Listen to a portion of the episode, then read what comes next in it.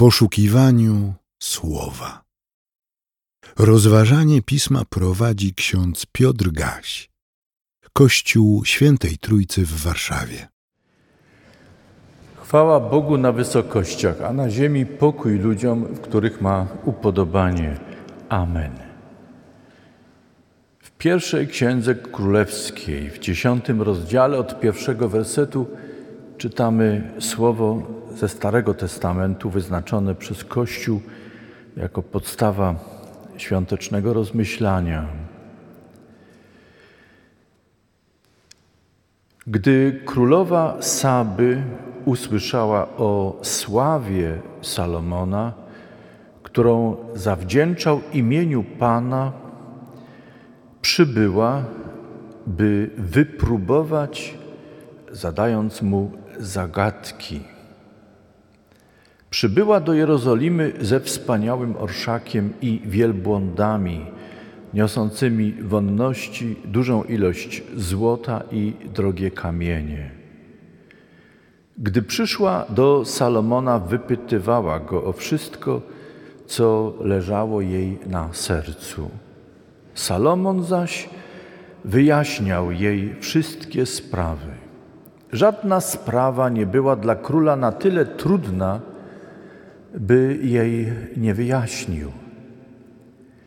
Gdy królowa Saby ujrzała całą mądrość Salomona oraz dom, który zbudował, a także potrawy z jego stołu, mieszkania jego sług, ogładę usługujących, ich szaty oraz jego podczaszych i ofiary całopalne, które składał w domu Pana, wpadła w zachwyt i powiedziała do króla: Prawdziwa była wieść, którą usłyszałam w moim kraju o Twoich dokonaniach i o Twojej mądrości.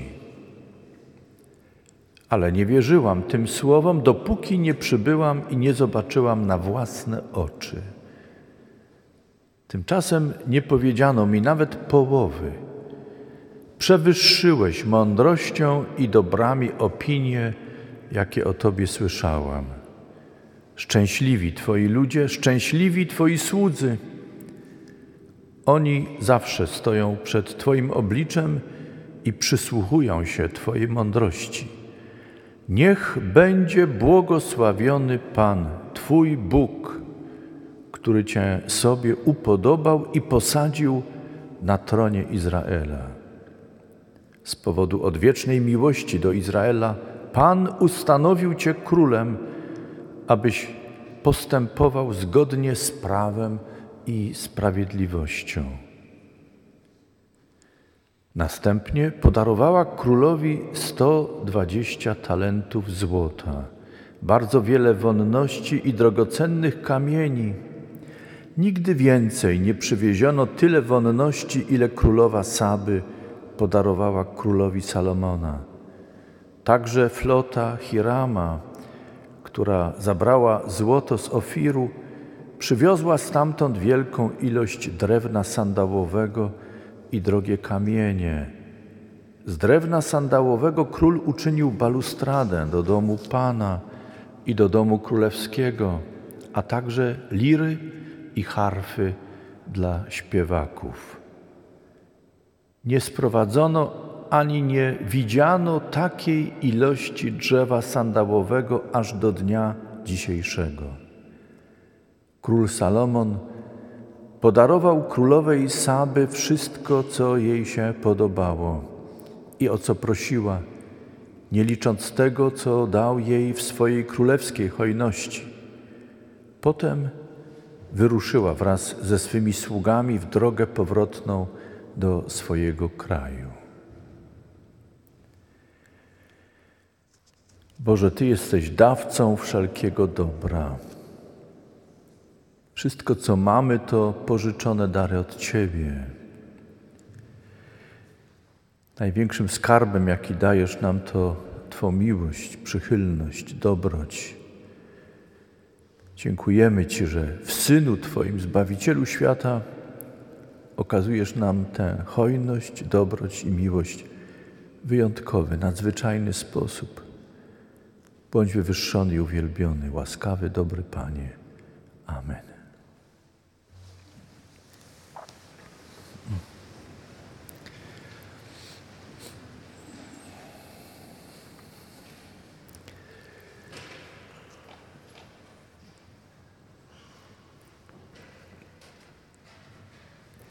Jak słyszeliśmy, przeczytane słowo ze Starego Testamentu, z pierwszej Księgi Królewskiej, jest podstawą naszego rozmyślania. I pewnie zadajemy sobie pytanie, dlaczego akurat w święto objawienia Pańskiego, kiedy słuchamy Ewangelii o mędrcach ze wschodu szukających nowonarodzonego króla żydowskiego w Jerozolimie, dlaczego mamy rozważać słowo o przybyciu Saby do króla Salomona. Co łączy te wydarzenia? Jaka myśl? Jakie Boże działanie? Pozwólcie, że przypomnę pewne informacje ważne dla naszego rozmyślania z historii Izraela. Pamiętamy, że wśród wielu ludów świata Bóg wybrał jeden naród, aby był nośnikiem i przekazicielem obietnic Bożych. W tym ludzie Bóg postanowił odsłonić tajemnicę zbawienia nie tylko tego ludu, ale całej ludzkości.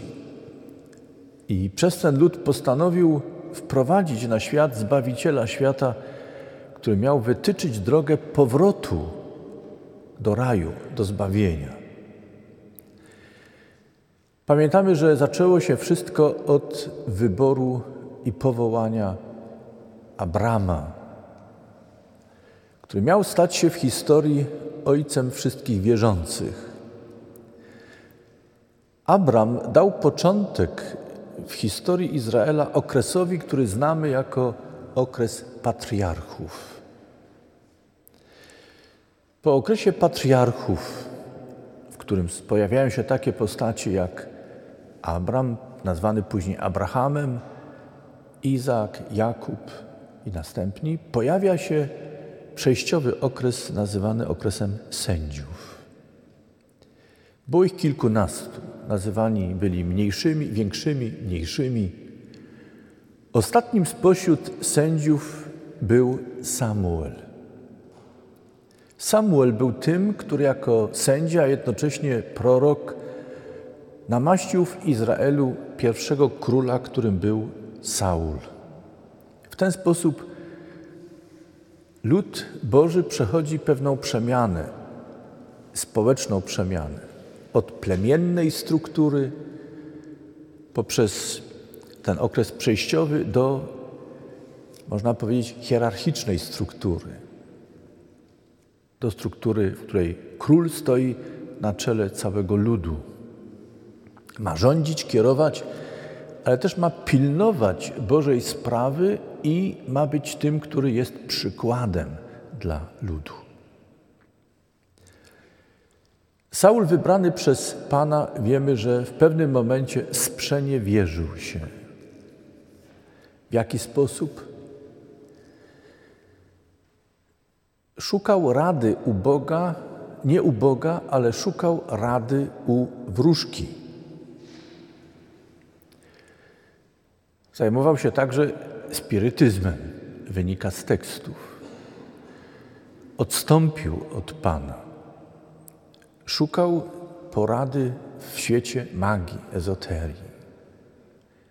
Pan postanowił więc odsunąć Saula od władzy i w jego miejsce powołał Dawida, syna Isaja. Zauważmy, że ci królowie są powoływani z woli Pana i otrzymują konkretne zadanie, aby wypełnili, prowadząc powierzony im lud. Dawid ma syna o imieniu Salomon, który zajmuje jego miejsce. Wszystko to dzieje się około tysiąc lat przed narodzeniem Chrystusa.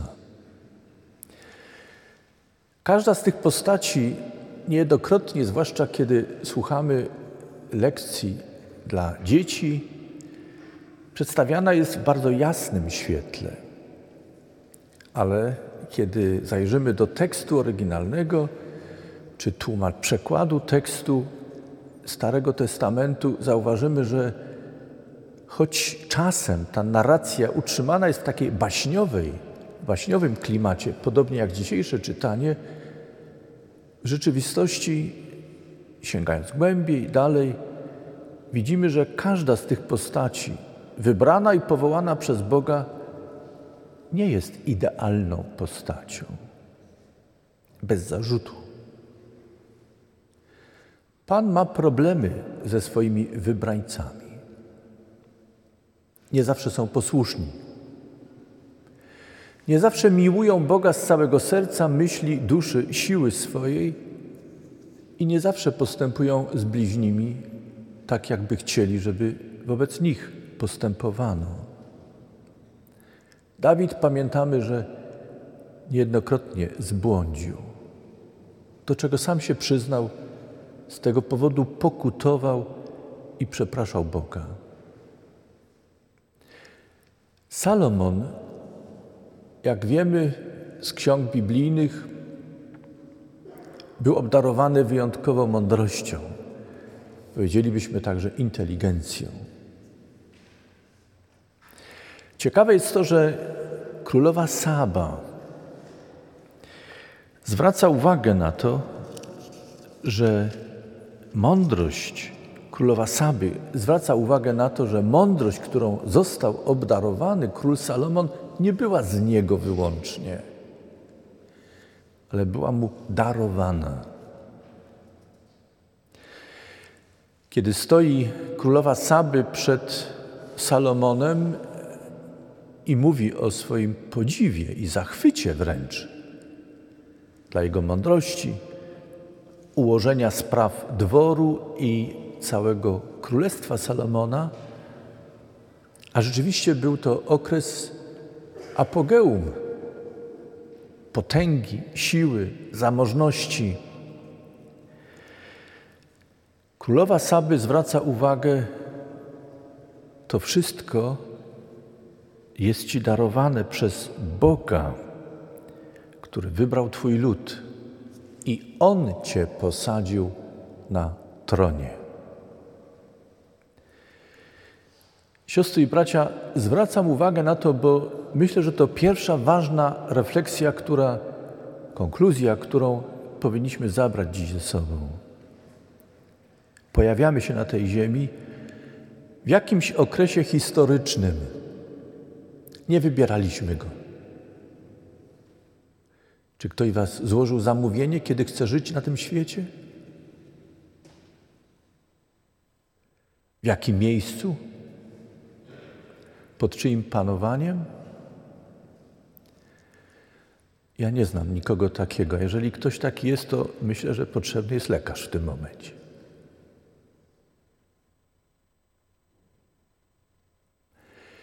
Czy jesteśmy z przypadku? Czasem odnosimy takie wrażenie. Ale sięgając do tekstów biblijnych, ja mam mocne przekonanie, że nasza obecność na tym świecie, choć podlega prawom, które Bóg ustanowił, nasze istnienie na tym świecie jest wolą Pana. I z wdzięcznością powinniśmy tę naszą obecność przyjąć. Tak jak ta, również ci, którzy przyczyniają się do tego, byśmy żyli na tym świecie. Oni odpowiedzialni są za nas, ale my jesteśmy także odpowiedzialni od pewnego momentu za to, jak jesteśmy obecni na tym świecie. Jesteście mądrzy? Dziękujcie Bogu. Podziwiają Was za Waszą inteligencję? Dziękujcie Bogu. Macie wielki potencjał który możecie rozwijać, kształtować. Dziękujcie Bogu. Żyjecie? Dziękujcie Bogu. A co wtedy, kiedy ktoś nie ma tak wielkiej inteligencji, mądrości i potencjału jak Salomon, jak jego ojciec Dawid? Co wtedy, kiedy ktoś nie ma takich zdolności możliwości jak królowa Saby? Co wtedy, kiedy ktoś rodzi się na tym świecie i jest w takiej sytuacji jak pasterze, jak Józef, jak Maria? Niech dziękuje Bogu za to, co ma. Niech dba o to, co ma. Historia, którą kiedyś Jezus opowiada o talentach, które zostały rozdzielone nierówno. Pamiętamy, że nierówno. Ale każdy coś otrzymał. Chrystus w tej historii naucza nas: dbajcie o to, co macie. Nie pytajcie, dlaczego tak mało albo tak dużo, ale dbajcie o to, co macie. A co zrobić wtedy, kiedy wszystko się kruszy, wali? Kiedy to, co mamy, rozsypuje się z różnego powodu. Nie zawsze dlatego, że roztrwoniliśmy. Czasem dlatego, że z przyczyn niezależnych od nas choroba, jakieś inne nieszczęście, doświadczenie sprawiają, że życie nam się rozsypuje. Jesteśmy rozbici. Powiem coś, co wydaje się z mojej strony za daleko idące. Ale i w takich chwilach dziękujmy Bogu. Nie za to, że nam się rozsypuje życie, ale za to, że i w takich chwilach Bóg daje nadludzką siłę i prowadzi i nie odstępuje człowieka. Jeśli zajrzymy do ksiąg biblijnych, popatrzymy na okres patriarchów, na okres sędziów, na okres królów w Izraelu, przekonamy się, że życie nie opiera się tylko na pasmie, paśmie sukcesów, na bogactwie, na dostatku, na niekończącym się powodzeniu i szczęściu. Życie to są także te mniej miłe strony życia. Doświadczał tego także Salomon. Czasem z powodu własnej głupoty. On, mądry, stał się czasem nieroztropny, wręcz głupi w swoim postępowaniu. Ale czasem to było niezależne od niego. Ważne, by umieć przyjąć wszystko to, co jest nam dane, ufając, że Bóg, skoro z Jego woli istniejemy, z Jego woli jesteśmy, przeprowadzi nas i przez to, co najlepsze, i przez to, co najtrudniejsze w naszym życiu. I choć może to się wydawać, jak powiedziałem, za daleko idące sformułowania, bez pokrycia, puste słowo. Wierzcie mi, proszę, że najlepiej jest sprawdzić to, poddając się Bożemu prowadzeniu. Jestem przekonany, że kto zaufa Bogu po czasie, przyzna, że to nie są słowa na wyrost, bez pokrycia. Bóg jest wierny. Nie tylko w chwilach dobrych, takie jakie chcemy mieć, ale także w chwilach trudnych.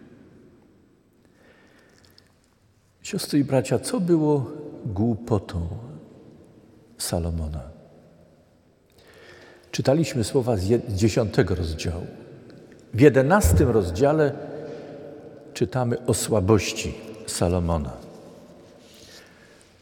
O tym dzieciom nie mówimy, ale Wam mogę powiedzieć. Kobiety. Nie kobiety były winne, ale Salomon był winien, mając władzę, bogactwo. Będąc mądrym, inteligentnym, także pięknym, korzystał z życia. Po części było to związane z jego polityką, sojuszami, ale w tym wszystkim on, który był wybrany przez Pana i posadzony na tronie jako król, jak przyznaje to królowa Saby, ona, która z zewnątrz niejako patrzyła na sprawy, tenże król zaczął się gubić w pewnym momencie w tym wszystkim. Przyzwolił na sprawowanie obcych kultów przez żony które, i nałożnice, które były na jego dworze. Potem przyzwolił także ludowi na odstępowanie od Pana. Nie tylko on, ale lud także przestał miłować Boga z całego serca, myśli, duszy, siły swojej i zaczęły się pęknięcia w relacjach społecznych. Nie zawsze obowiązywało przykazanie miłuj bliźniego jak, jak siebie samego. Z historii, z ksiąg historycznych Starego Testamentu wiemy, że po śmierci Salomona królestwo potężne, które przeżywało swoje apogeum, rozpadło się. Niektórzy powiedzą, to pewna prawidłowość historyczna. Każde państwo osiąga swoje apogeum, a potem z powodu dobrobytu, dostatku, wielu innych powodów następuje jakieś zmęczenie, znudzenie, upadek. Państwo Dawida rozpadło się na dwie części, które znane są w historii jako państwo południowe, Judea ze stolicą w Jerozolimie i państwo północne, nazywane Izrael, ze stolicą w Samarii. Co ciekawe, rzadko te państwa zgadzały się. Często kłócili się i walczyli ze sobą. Osłabiali siebie nawzajem. Oni, potomkowie patriarchów. Oni, potomkowie sędziów. Oni, mający tak piękną historię, choć nie bez ciemnych stron, jak historia Dawida i Salomona. Chrystus pojawia się wiele wieków później. I my dzisiaj w naszym rozważaniu jesteśmy w tym miejscu, kiedy mędrcy ze wschodu, ktoś z zewnątrz, nie z królestwa Saby, ale ze wschodu, z innej części przybywają do Jerozolimy, by szukać nowonarodzonego króla żydowskiego. Ta wiara w to, że Bóg wzbudzi nowego władcę, który będzie potężnym królem, prorokiem, kapłanem, który sprawi odnowę dla Izraela, ona była żywa, mocna, bo była pokazana i zapowiedziana przez proroków. W najciemniejszych, najtrudniejszych okresach, kiedy upadło południowe państwo, Judea, potem północne Izrael, w najtrudniejszych okresach, wiara w to, że przyjdzie nowy król, pojawi się, była mocna. Stwarzała nadzieję w to, że Bóg spełni swe obietnice.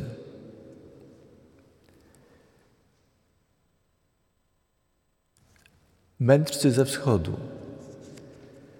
są tymi, którzy w części wypełniają proroctwo. Byli zapowiadani przybysze ze wschodu, którzy mieli reprezentować przy żłobku betlejemskim obecność ludów świata. Oni mieli być jednym ze znaków spełniających się proroctw. Myślimy dzisiaj o nich. Przypomnę znowu fakty. Nie wiemy, czy było ich dwóch, trzech czy dziesięciu. Tradycja późniejsza wymyśliła, że było ich trzech i nadała im imiona. Wiemy, że były trzy dary złożone, o tym ewangeliści mówią. Nieważne, czy byli królami, czy byli mądrymi, nazywani są w tekście magami, co w tamtym języku i czasie znaczyło nie magików, tylko mędrców, mądrych. Ale nauka wówczas była na takim, a nie innym poziomie, miała taką, a nie inną metodologię i nie zawsze odróżniano metody magiczne i magię od tego, co jest nauką w ścisłym tego słowa znaczeniu. Siostry i bracia, nieważne jest właściwie, co składali Chrystusowi, choć czasem próbujemy tłumaczyć te dary symbolicznie, alegorycznie. Co jest ważniejsze? Co jest najważniejsze? Nieważne jest, co dawali, ale jak dali.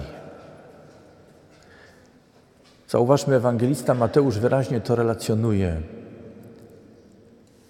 Padli na kolana, złożyli pokłon, ofiarowali to, co mieli. Oni, mędrcy, mający taką, a nie inną wiedzę i pozycję, przyszli i uklęknęli przed niemowlęciem złożonym gdzieś w grocie w stajni betlejemskiej, rozpoznając wedle wskazań i komentarza uczonych w piśmie, które słyszeli z ust uczonych na dworze Heroda, oni dali wiarę temu, co mówiono o tym dziecięciu i padli na kolana. W wolnej chwili proszę zajrzyjcie do pieśni śpiewanych dzisiaj. Czasem utrzymane są w baśniowym klimacie, w sielankowym. Ale teksty, do których sięgamy, mówią o twardych sytuacjach w życiu, trudnych. Mówią o tym, że Bóg wkracza w historię, w dzieje tego świata. Bóg wkracza tym samym w życie tych, którzy byli przed nami i jest obecny w naszym życiu. Słuchamy tak jak ci, którzy byli przed nami, proroctw, czytamy teksty natchnione. Rozważamy, jakie miejsce jest Izraela wśród wszystkich ludów świata. Pytamy się współcześnie, czym jest to, co dzieje się w Gazie, na Bliskim Wschodzie. To trudne sprawy. Pamiętajmy, wiele dzieje się wbrew woli Boga po stronie człowieka. Ale Bóg nie pozostawia świata sobie samemu. Nie opuścił świata. Daje temu wyraz poprzez swojego Syna, Jezusa Chrystusa. To dzieciątko narodzone w Betlejem, złożone w żłobie, tego, który wychował się w Nazarecie, który był postrzegany jako syn Józefa i Marii. W nim Bóg stanął wśród nas, przemówił ludzkim językiem. Można było go dotknąć, zobaczyć. Świadczy o tym potem apostoł w liście Jana. To, co widzieliśmy, tego, którego dotykaliśmy, o nim świadczymy, o nim mówimy. My nie możemy dotknąć i widzieć. Jesteśmy tymi, którzy mogą czytać, rozważać i stają przed pytaniem, czy dadzą wiarę temu, co mówią natchnione pisma. I czy my skłonimy w czci głębokiej i uwielbieniu przed tym niewidocznym, jeszcze niewidocznym, ale obecnym Bogiem, który daje się poznać w Jezusie Chrystusie.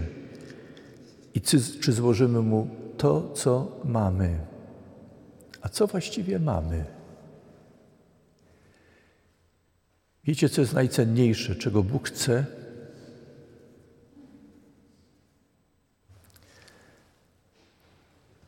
Pomyślmy, że jesteśmy Salomonami. Co byśmy odpowiedzieli, gdyby nas ktoś zapytał, co człowiek ma najcenniejszego?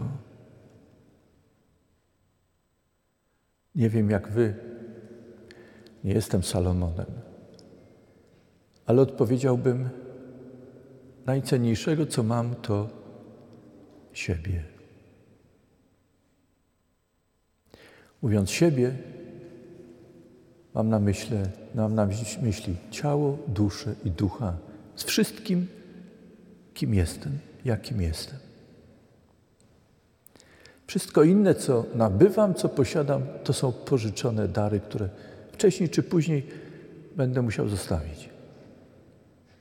Wy też.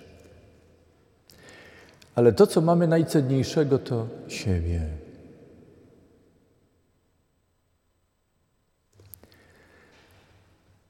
Jak możemy najpełniej i najpiękniej uczcić naszego Pana i Boga w takim dniu jak ten, kiedy myślimy o wielkich dziejach, których Panem jest Bóg? Co możemy uczynić w takim dniu jak ten, by uczcić Pana, który daje i zabiera, uszczęśliwia i czasem zasmuca? Co możemy uczynić w takim dniu jak ten, kiedy rozmyślamy o Bogu, z woli którego jesteśmy, który chce działać także przez Ciebie i przeze mnie, który nas postawił w miejscu i czasie, który jest nam dany. Możemy dać siebie to, co mamy najcenniejszego siebie. Umiłować Go z całego serca, myśli, duszy, siły swojej i służyć Mu poprzez miłość wobec drugiego człowieka. Wymiłować ich tak, jak siebie samych. Zwróćcie uwagę, ta część przykazania miłości dotycząca drugiego człowieka, ona jest niezwykła. Mamy miłować drugiego jak siebie samą, siebie samego. Bóg nie chce, byś zapomniała czy zapomniał siebie samą, siebie samego. Masz kochać siebie, a bliźniego tak jak siebie samą, siebie samego. Prosimy w dzisiejszym dniu o mądrość, o mądrość Salomona. Prosimy w dzisiejszym dniu o mądrość, byśmy, mając wiele, nie znieważyli naszego Boga niewdzięcznością i w poczuciu sytości, dobrobytu nie odstąpili od naszego Pana. Prosimy o mądrość i cierpliwość, abyśmy w chwilach doświadczenia i trudnych przeżyć nie zwątpili i nie porzucili naszego Pana. Prosimy, aby był z nami tak, jak był dotychczas a naszym życiem, naszą obecnością chcemy Go nieustannie wielbić. Cieszę się, że mamy w naszej parafii tak niezwykłych ludzi. Każda i każdy z Was jest kimś niezwykłym. Mówię to nie dlatego, żeby Wam przyjemność sprawić, chociaż cieszę się, jeżeli sprawiam tym słowem przyjemność. Jesteście niezwykłymi ludźmi mającymi swoje doświadczenia. Nie znam Was wszystkich dobrze, ale jesteśmy trochę ze sobą i wiele już o sobie wiemy. Możecie służyć swoim doświadczeniem i tym, co było wspaniałe i dobre, i tym, co jest trudne w życiu. Bądźcie tymi, którzy uwielbiają Boga, składając siebie w ofierze Panu i dawajcie dobre świadectwo wiary, nadziei i miłości. W każdym czasie i wszędzie tam, gdzie Bóg Was stawia. Amen. Przyjmijcie życzenie pokoju.